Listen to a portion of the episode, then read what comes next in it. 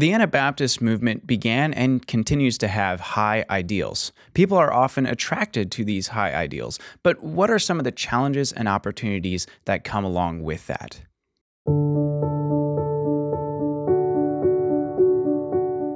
Samantha, welcome back to the Anabaptist Perspectives podcast. It's been a long time since we've done this. Yeah.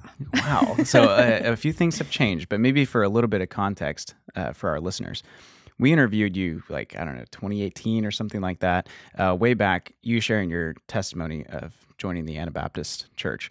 And that is our most watched and listened to episode, interestingly enough. So for whatever reason.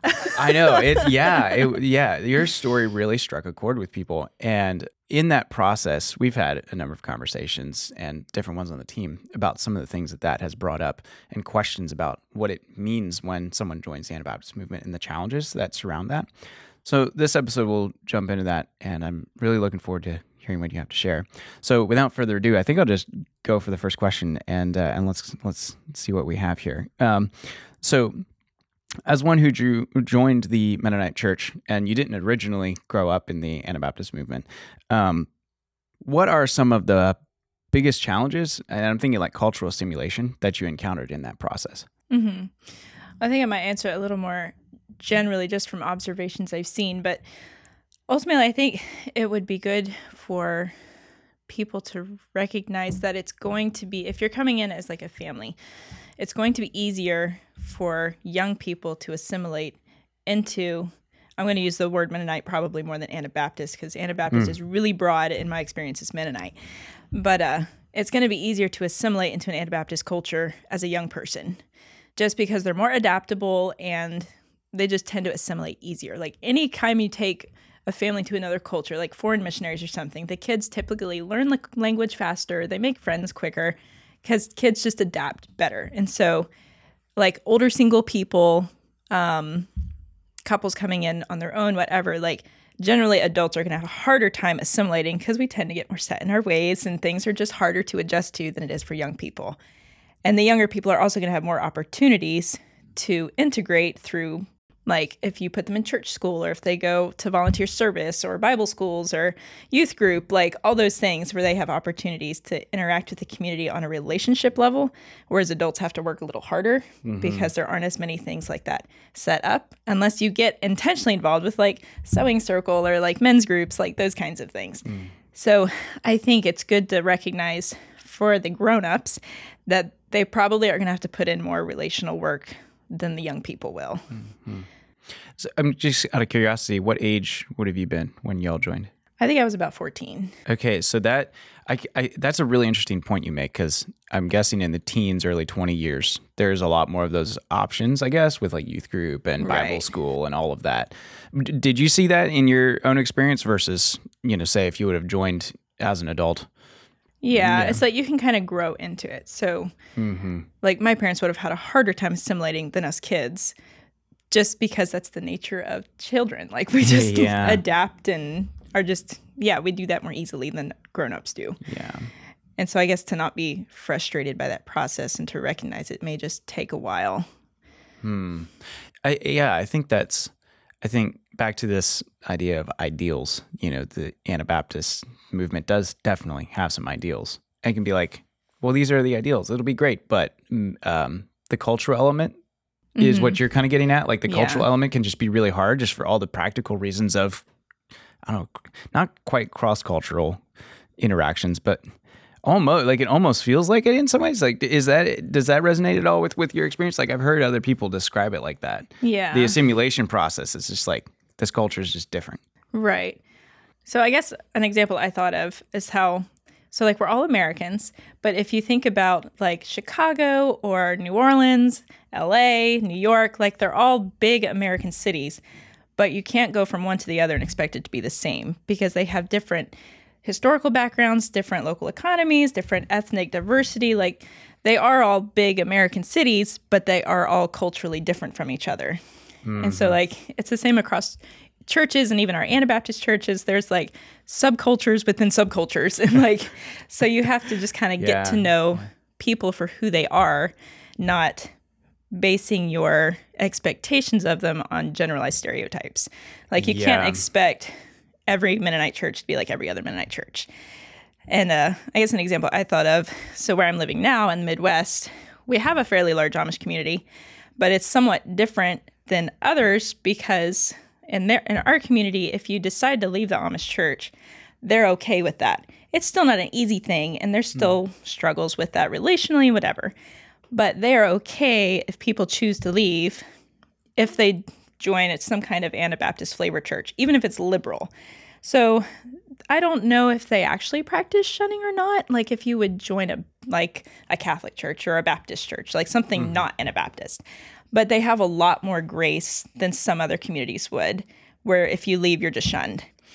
And uh, so yeah, I think it's I think it's really important when you're looking at joining any kind of Anabaptist church to not go in with generalizations of like, oh, I've heard about this, so they must be just like that. Because they're probably not. Like, you have to get to know the church for who they are, because they're going to have their own subculture as Anabaptists because of where they're located or what their background is, and giving people grace to get to know them.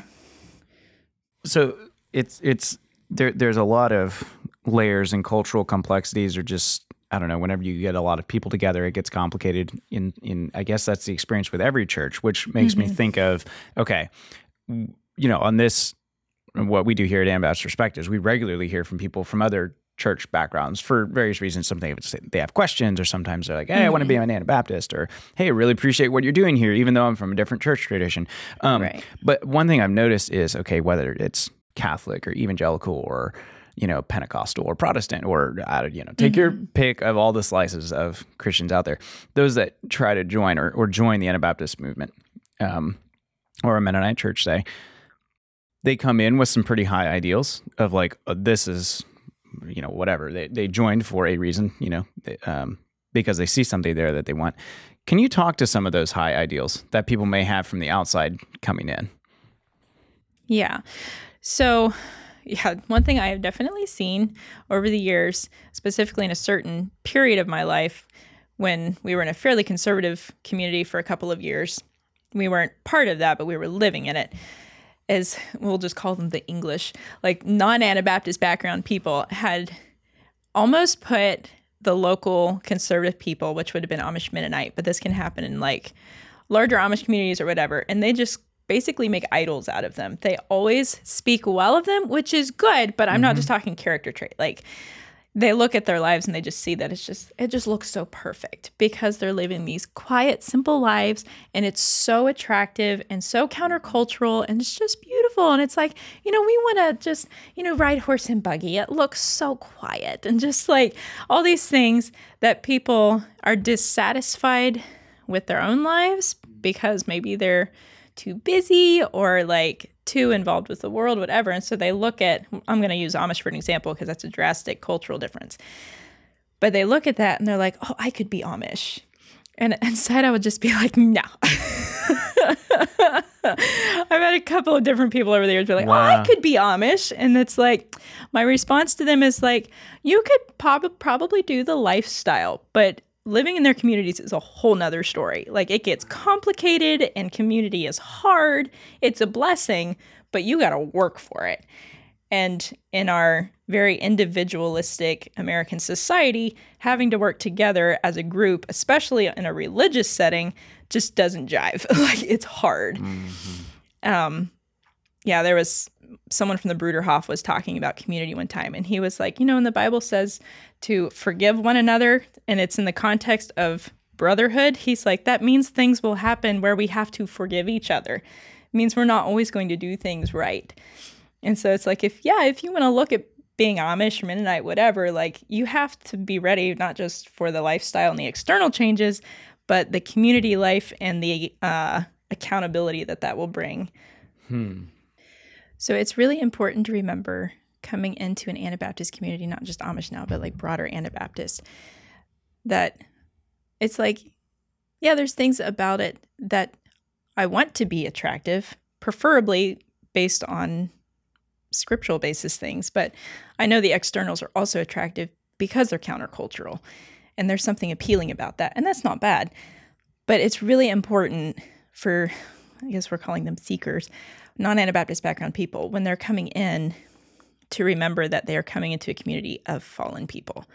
It's like it doesn't mm. matter what Christian community you go into, whatever they call themselves, they're all still fallen people. And like as Anabaptist, it's like, yes, we do value the external expressions of obedience and orderliness and cleanliness and things like that, like our well kept homes and our well kept yards and like all these things. Like we value those things because it's an expression of our internal faith, but we are still fallen people redeemed by the blood, but we are still in the same spiritual warfare as every other Christian, where we have to battle against temptation and walking in love when sometimes we walk out of pride and all these things that just make us human. So, yeah, that's one of my biggest pet peeves is when people come into Anabaptist churches with these idolized ideals about them. And it's like, I'm glad you're attracted to it, but don't expect us to have it all together because we don't. we're still people and we're still going to make mistakes.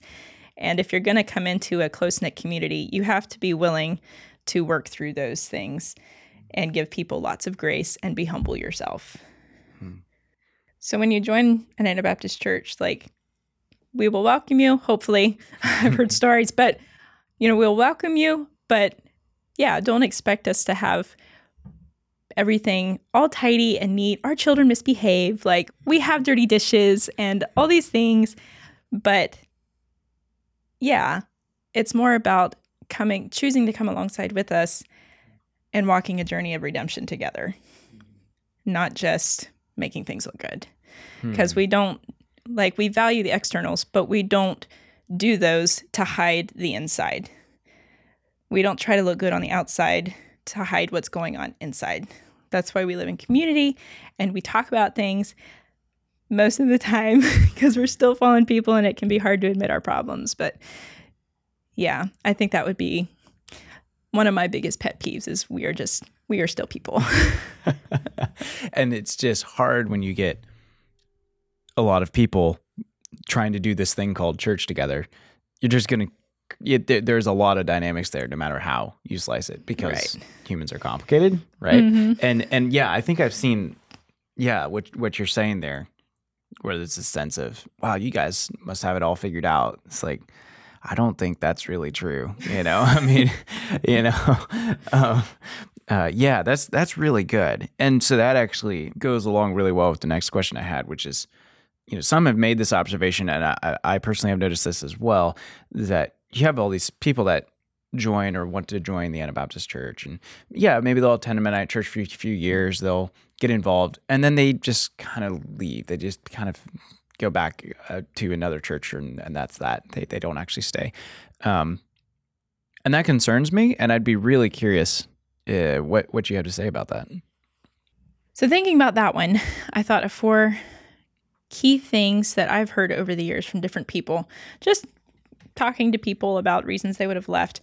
Um, one of them that I heard word for word twice from two different people from two different communities who are both non Anabaptist background. One would have been um, a Hispanic fella, and the other would have been, we'll just say, a white person, a, a typical English person. Um, but they both said, and I think these were at more conservative churches, if that makes a difference but they both had been attending and had been told by a fellow Mennonite background church member, You will never be a real Mennonite. And they did not say it. I don't, I mean, I wasn't there, but I don't believe it was said unkindly. But in that person's mind, they were thinking bloodlines because Anabaptists are very like bloodlines, genetics, like who are your people? Because they can trace that, which is a blessing. But that is a very unfortunate thing to say to a seeker because then they're like, well, I'm never going to fit in because I'm never going to be a real Mennonite. So they get discouraged and then they just tap out because they're like, well, I can't hmm. be like you. If there's one thing that I would love to be understood by seekers and Mennonite back or Anabaptist background people alike, I think it's really, really important for us to remember that Anabaptism is first and foremost a faith culture and not an ethnic culture. The fact that Anabaptist background people can trace their roots back for generations is a huge blessing, and it's just proof of the faithfulness of the Word of God as it's passed on to generations. That's a good thing. So we should cherish that and see that as a blessing. But it doesn't matter what your Christian orientation is, whether, you know, evangelical, Pentecostal, you know, whatever. Just because you're born into that does not make you so. We have to choose that for ourselves. So just because you're born into a conservative Mennonite family and you cover and wear the cape dress and like all these external things, you are not an Anabaptist just because you are born into that family. You have to choose that for yourself. So, something that different people have told me over the years, they're like, oh, you know, it's such a blessing for you to not be from an Anabaptist background or Mennonite background family because you had to do your own research and study and like choose to believe this based on scripture alone. And I'm like, so that shouldn't be any different for you. Like, I mean, you may be yeah. raised with that knowledge in a way that I maybe wasn't, but your decisions to do it should be the same basis, not just because it's handed down to you, but because you've chosen to believe it because scripture says so and you believe it to be true, not just because someone hands it to you. Mm-hmm. That's that's a. I could see that being a very easy thing to say for someone to say that and not really think about. Oh, yeah, like that should be all of us instead of it just being this kind of um that gives the impression that this is just like a cultural thing that we're just kind of inherit and mm-hmm. just kind of uh, just by default. That goes comes back to that original comment you said that these two people had heard. You'll never be what was you'll never be a real Mennonite or something like that. You know, that's wow, that's that's pretty um, intense. Like that shows a underlying bias there. you know, that makes me very uncomfortable, I guess. Right. It is kind of funny though, because whenever I hear something like that or whatever, I just kind of laugh because I'll talk to Mennonite people sometime and I'm like, well, really, I'm more of an Anabaptist than you are because I'm Catholic baptized or Catholic background, twice baptized. So technically, historically, I'm a true Anabaptist. yes, because the definition of the word, uh, just to go back to that, historically was someone who's been rebaptized. Right. But like, like because they were coming from the Catholic, it's very true. yes, that's fantastic. And thinking about Anabaptism being a faith culture and not an ethnic culture like I've already said, like the passing of faith down through generations and it being accepted by those future generations is just proof of the faithfulness of the word of God. And like it's a beautiful thing, it's a good thing. We should be thankful for that. But the early Anabaptists didn't give their lives so we could get stuck on external things. They died so we could be faithful to the truth of Scripture, which after you get past our external things, for Anabaptists, that comes down to our key things that make us truly different to a lot. And I'm not bashing other Christian faiths, but something that make the things that make Anabaptism really different isn't our external things, it's our stances on divorce and remarriage and our stances on non resistance and like all these really countercultural things. And those should be more of our basis than you know, our black cars or our cape dresses or, you know, our homemade cinnamon rolls or owning our own business. Like all those things are not bad, but those shouldn't be the core of our identity. It should be the things of scripture. Something else that can be really I don't know if discouraging, but it would kind of like combine discouragement and disillusionment. So when seekers come in, we are coming in with a fresh perspective because we didn't grow up in it. And so we're getting more of an objective view as we are coming in to the way things are done. And I want to start out by saying like the the way that things are done isn't necessarily bad. Like I don't want to be bashing our Anabaptist people. But it is extremely important that we know why we do what we do. Even if it has an obscure historical background that as, isn't actually relevant anymore. Like give us some kind of answer for why you do what you do. I was the one example I was thinking of was just like, you know, some communities that don't wear buttons. They do like hook and eye or they'll do, you know, pins for closures of their clothes. They won't use buttons. And people looking in are like, that's really odd, like, and really unnecessary. Why do they do that? And it's like, from what I have heard, it can it dates back to like Civil War times when you had your generals and stuff in the war wearing these bright shiny brass buttons and like it identified them as being part of the war. And so at that time, the conservative people are like, well, we're just not going to wear buttons because we don't uh, want to identify with the military. That has a reason. But if you just that's, say we do it because that's the way we've always done it, that's not a good excuse. That's fascinating. I never knew that actually. I've always kind of wondered. That's what I've been told. So I was at least given a reason. yeah, but like that's a way better than saying we've just always done it this way because you can be like, well, now hold on that that can't factually be true. Like you couldn't have always like done it. Like how far do you want to go back? Because right. I'm pretty sure you know the first century church probably wouldn't have dressed that way. Like I'm right. I, again, I don't want to be bashing, but, right. but that is a very common thing. Oh, this is just kind of how we've always done it. It was probably not always always. It started somewhere. Um, right. That's really interesting. Okay, I might have learned something new. I might want to look into that a little bit more. yeah, yeah, good point. Yeah. But something and again, like I don't want to focus on the externals, but our externals are an expression of obedience to scripture. So I'm going to use the head coverings as, as an example.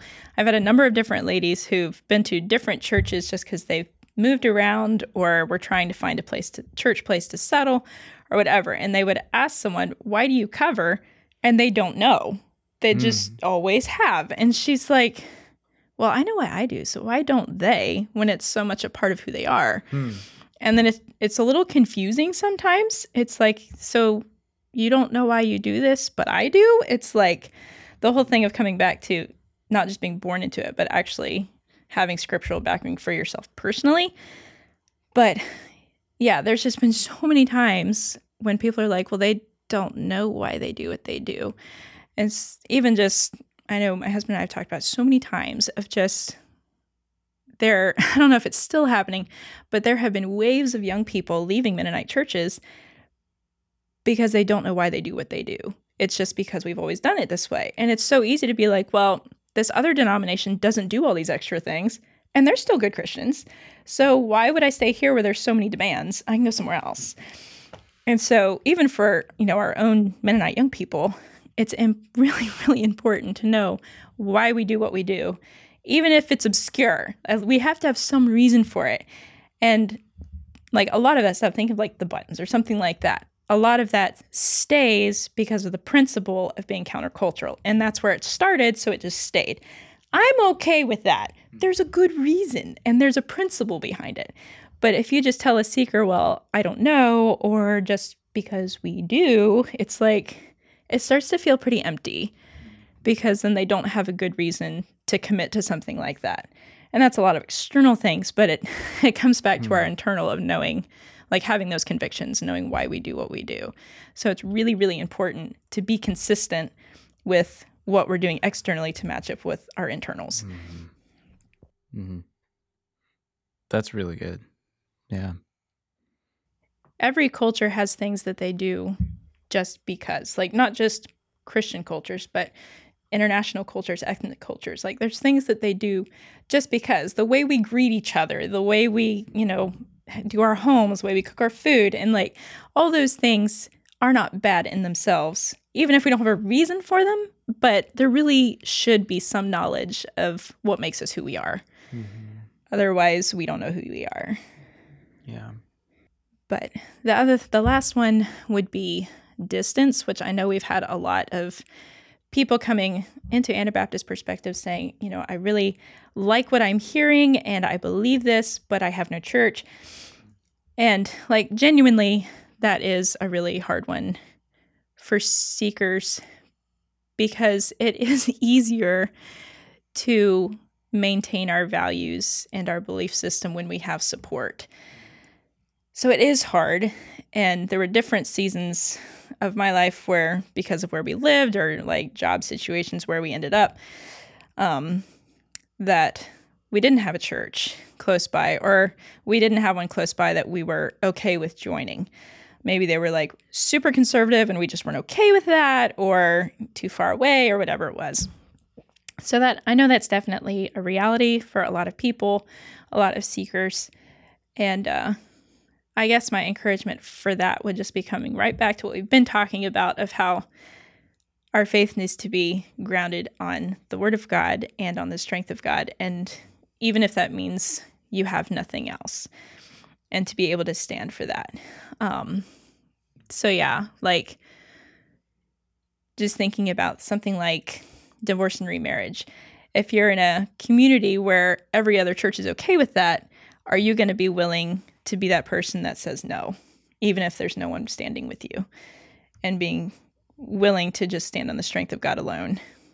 But I know the blessing of community and I know how hard it is without, but we have to be, we have to recognize that our strength comes from God. We're made for fellowship, but if we don't have that, He is sufficient. Mm-hmm. So you're you're making a, a, case or a pretty yeah a good case for um, when you come back to what does Scripture say? Go with these are the things that we believe, and this is how we choose to live. And there's a good reason for it, as Peter talks about, a reason for the hope that's in you. Um, so, what do you do? And, and I know you've had some interaction with some, some people in a situation like this, where maybe it's a younger person still living at home with their parents.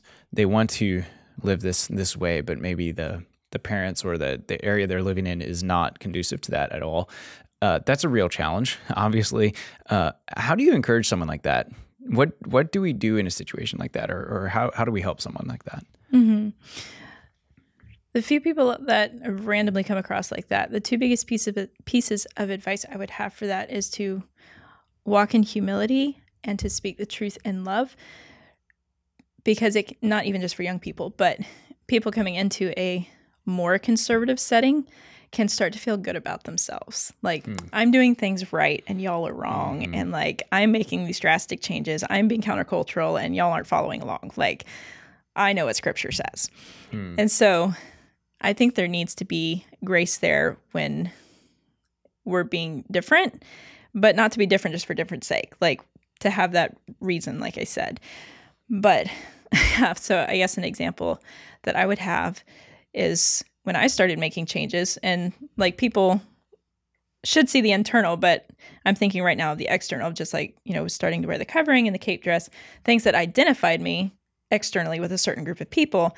I found out a couple of years later that my great grandma was just like really concerned about this and she was really worried about me because she we had had some kind of distant relative who joined a genuine cult and it was not a good situation. And mm. so hmm. when she saw like this external identification happening, she was like, okay, is this another one? Like she was really wow. worried. Oh, that's intense. So yeah. I think it's really, really important that as we are making these changes, when we just we stay humble about it and not just carry this like, you know, I'm being a good person, I'm doing things right kind of attitude. We need to walk in humility and recognize that scripture can sometimes be cut and dry, but also it's like not everyone's going to see things the same way. It's just the way it is but also to be open in communicating with people. Like if people ask you questions or if you start making drastic changes to be like, "Hey, this is why I'm doing this." And just having lots of good open communication, which always helps relationships. Mm-hmm. Even if people aren't understanding or supportive, or if they are, like, yeah, to just give a lot of grace and being open about, open in a humble, kind way about why you're doing what you're doing and not doing it in a way that makes the other person feel like, well, they're just wrong, but just sharing it. Mm-hmm. So, in, in the previous episode we had done with you, you shared your personal story of joining the Anabaptist movement and, and so forth. Now, talk about the interaction between your personal relationship with God and, and trying to, you know, this is how I want to choose to live. Um, and doing that in a group setting, basically, like in the Anabaptist community where one's relationship with God is not just a personal thing, but a, also a matter of group interest. So just, I guess, yeah, I'm trying mm-hmm. to figure out how to phrase that most accurately, but I think that's a good way of saying it. Uh, did those ever feel at odds? I don't know, just speak into that a little. Mm-hmm. Ultimately, I think this question comes down to just being faithful to the word of God and walking in humility and getting to the grit of really what is the most important. So, if there is a major theological conflict you have with the Anabaptist church you're in or looking at joining, like definitely wrestle through that. That's important. But if it's a minor thing, I think we need to be more more willing to be like what am I willing to sacrifice for the sake of the group if this is the group that I am choosing to be a part of and to throw in my lot, so to speak. Like, hmm. Because a lot of the, I don't know, at least for me, a lot of the external things just don't matter to me that much. I'm like, if my whole church decides to wear cape dresses, which I wear out of personal preference, I know why I do it, not just because. But it's like, if that's what my church that I'm going to and choose to go to decides to do, I'm okay with doing it because that's not a major theological conflict for me. It's just a way that they have chosen to express the principle of modesty. I'm okay with that. Some people might have to wrestle with that more than I did, and I recognize that. But there was a season as a teen when the only Anabaptist church close by was an Amish Mennonite church that was quite conservative. Like the, the bishop or pastor, whoever, had to approve the tires on your car, and like Really? they only wore snap closures. They didn't. one lady I talked to, they were getting ready to move to a different community, help take care of an elderly relative, and I just had to laugh because she's like, "Girls." They wear zippers. It's like just scandalous. And we just laughed. We're like, there Really? are far bigger problems. Yeah. so that just cracked me up. But it was important Mm-hmm. to her because she had been taught, you know, this is how we do things. That was just super funny. But, anyways, but that was a time when it's like, okay, this is the only church we have. I want to be part of an Anabaptist church, but they were just really too strict for me. There were things that I just kind of struggled with. Like, I can enjoy playing piano. They didn't allow instruments even in the home. And that, was- I mean, that's a minor thing, but it was something I had to really think through. Like, is that really something that I'm willing to sacrifice or not? And we ultimately ended up moving two years later. So I didn't really have to make that decision then, but I had ultimately decided I'm probably not okay with going there. I just don't think I'd be a good fit for that. And that's okay. That doesn't mean you're a bad Anabaptist if you don't fit in. Like, mm-hmm. it's okay. Like, there's a number of different branches of Anabaptism or different communities I've heard about where I would not be okay attending, even if that was the only one there, because I have issues with how their theology operates or how they do church authority or whatever it is. But ultimately, living in community, as far as your personal relationship with God, as well as like it being a group interest thing, living in community requires more personal responsibility, not less, because it's so integrated and so involved. Mhm. Each person in a group or not is respon- responsible for their own walk with the Lord. Nobody can believe for you. And so you are still responsible for your personal walk with the Lord, your personal devotional time, like how you um, express your faith through your works, like all these things, things you get involved in through service, whatever it may be. But being in a group of believers that is caring and involved with each other requires greater responsibility and a greater vulnerability and humility because you're going to have people asking you genuinely how are you doing? Or like yeah oh i you know i see you might be struggling with this. How can we help? And you can either be threatened by that involvement or embrace it as an opportunity to grow. Mm-hmm. In a healthy church community your individual walk with the lord is important because as we are each individually walking with the Lord, the group as a whole can walk closer with the Lord. So we can work, we have to operate on a personal level, but then as a group, we are walking together. And that makes our loads lighter. And just, yeah, why wouldn't we want to come alongside our brothers and sisters and grow closer to the Lord together and have that support and have that fellowship? Mm-hmm.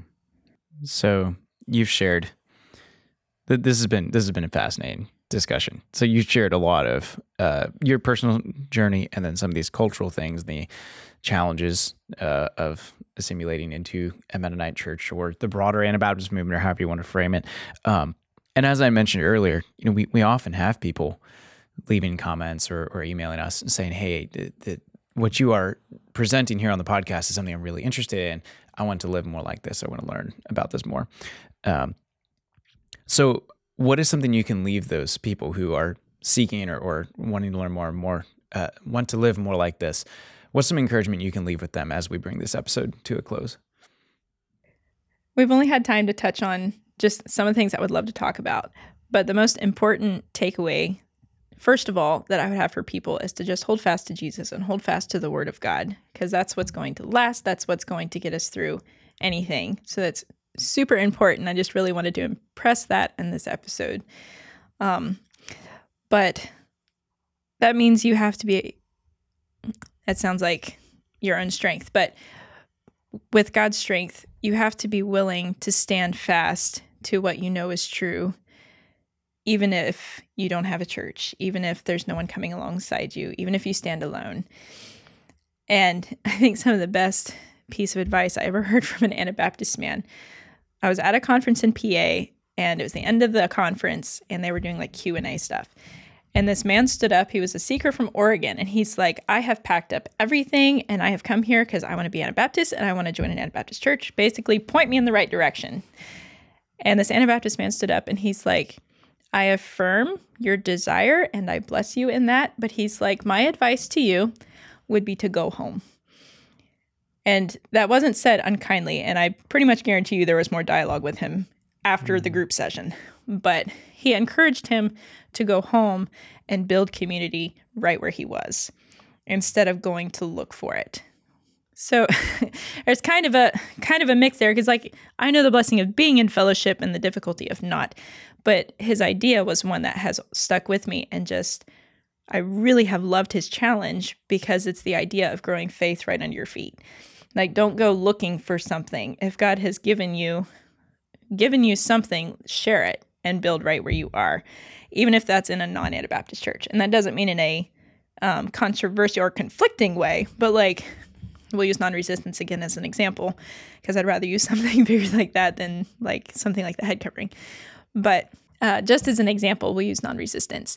And let's say that's something you are convicted of, and just like, you know, we don't go to war and we're not violent towards people, and that comes through in things like anger and stuff as well, not just physical violence.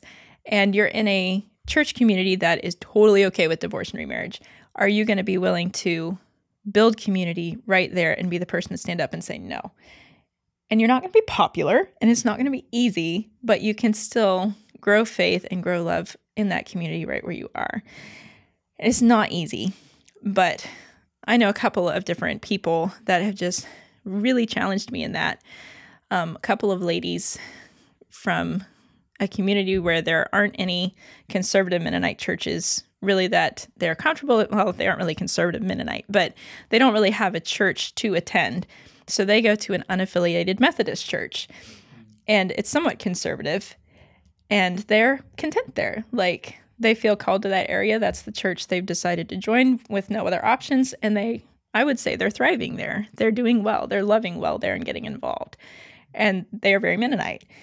And just another couple I know who've been in the same area for 60 plus years and they're serving what we would call hillbillies and they're thriving there. And I think the best thing that I have heard that couple tell me is just to love people. It's like ultimately the most important thing is Jesus. Mm-hmm. And in their community, they realized that a Mennonite church just was not going to go, but they still felt called there. And so they've stayed Mennonite, but there probably will not be a Mennonite church there, but they just love the people and give them Jesus. Mm-hmm. And so there's a way we can be Anabaptist and be different and still live in community with non Anabaptist people.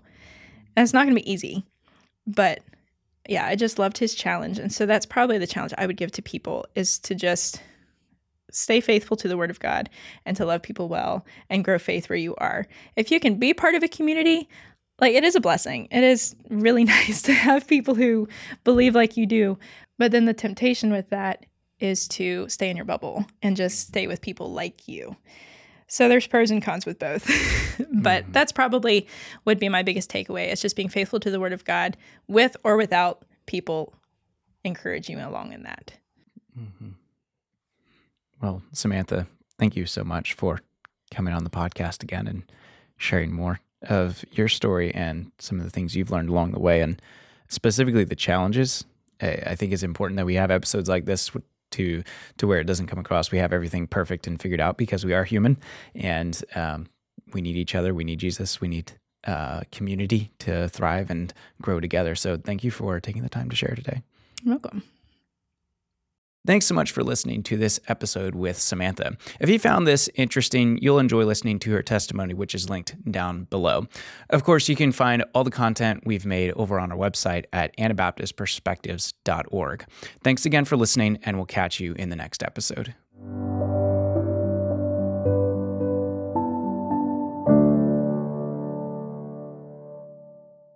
Thank you for joining us for this episode. We invite you to join our monthly partner program. Monthly partners are key to the financial sustainability of Anabaptist Perspectives.